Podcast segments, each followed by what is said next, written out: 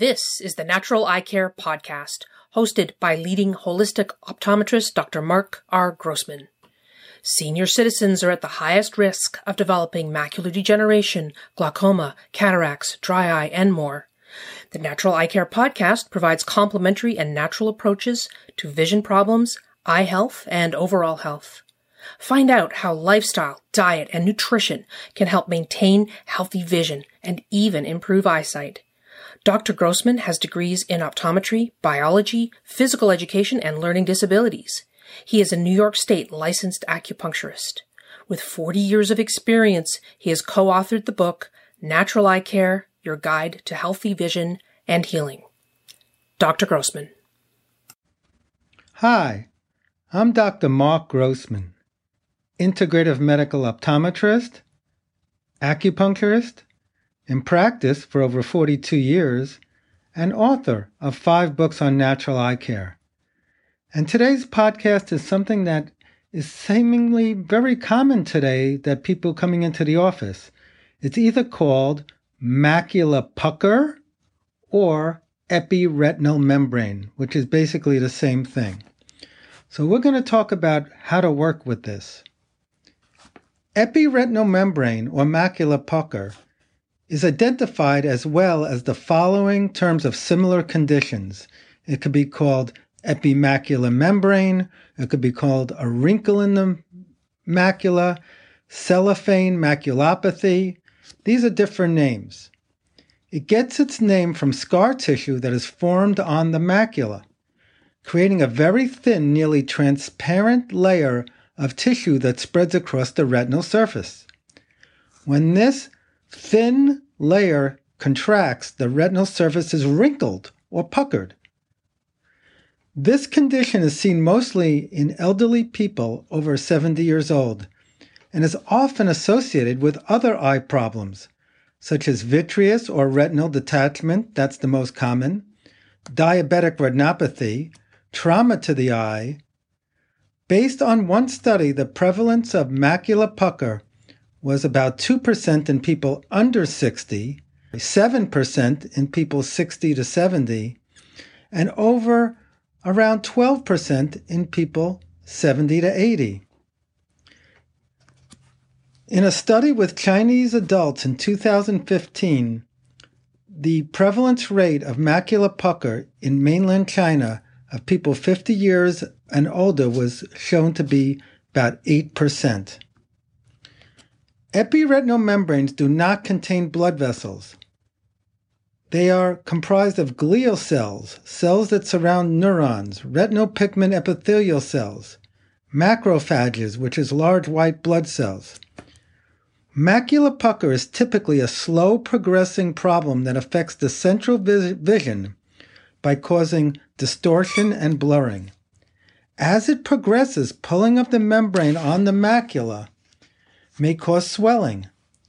An epiretinal membrane will not cause total blindness and will typically and only affect the central vision in the affected eye. The peripheral vision won't be affected. The vast majority of those with macular pucker are asymptomatic, not even affecting their vision. But for many people, it does create a little bit of distortion. Usually, macular pucker will affect one eye, although it could affect the other eye later. So, what can we do about it? The conventional approach is just let's watch it. There's sometimes some surgery to help peel it off, that sometimes, as they remove the scar tissue, sometimes it helps, sometimes it doesn't.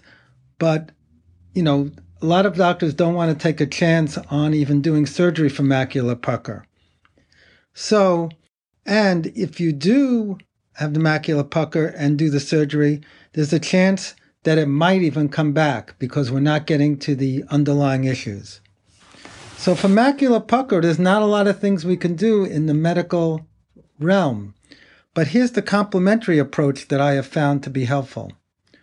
One today, using red light therapy with red light glasses or a red light about 670 nanometers, which is basically anti inflammatory for the eyes.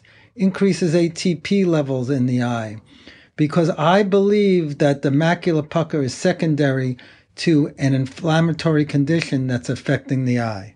We believe that conditions like macular pucker are a reflection of the health and the entire physiology of the vision system. So, eating a good diet, avoiding smoking, getting daily exercise, avoiding other toxins are important. The essential nutrients for the macula are lutein, about 10 milligrams per day. This carotenoid is important for retinal support and essential for supporting the retinal pigment. Along with zeaxanthin at 2 to 4 milligrams per day, this helps with the central vision in the eye. Omega 3 fatty acids, about 2,000 milligrams a day. Studies have shown that omega 3 fatty acids, along with lutein and zeaxanthin, can help preserve vision. Vitamin D3, about 5,000 IUs a day.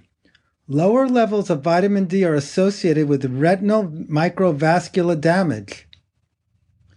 Astaxanthin, astaxanthin, 6 to 12 milligrams per day. Astaxanthin was effective in protecting against damage from light. Grapeseed extract. This can also be used, otherwise called resveratrol, either of them. These have similar benefits of helping to strengthen the blood vessels and reduce inflammation. Vitamin C, about 2 to 3,000 milligrams per day in divided doses since it's a water soluble vitamin. This is a powerful antioxidant for overall eye health. Bilberry is neuroprotective and has been shown to improve microcirculation. Ginkgo biloba. Ginkgo contains many different polyphenols and has been proven to exert antioxidant properties. It also improves overall circulation. So at Natural Eye Care, we actually have a ginkgo bilberry combination in a tincture. Taurine 500 to 1,000 milligrams per day.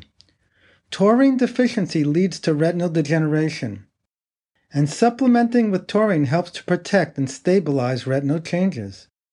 Other things that can be helpful hyaluronic acid is found in high concentrations in the vitreous. So, since we talked about that an epiretinal membrane may be secondary to a vitreous detachment, taking 100 to 200 milligrams of hyaluronic acid a day is helpful for health of your vitreous. It's also good for your joints because it's a really good anti-inflammatory. And green tea, it's a great drink that has excellent capacity as an antioxidant. So, again, if you've got macular pucker, go see your eye doctor, get a test called an OCT, optical coherence tomography, so you can monitor how the macula pucker is doing. And again, as many things as you can do to reduce inflammation in your system are helpful. I hope the information I gave you on macula pucker today is helpful, and visit us at naturaleyecare.com. Have a great day.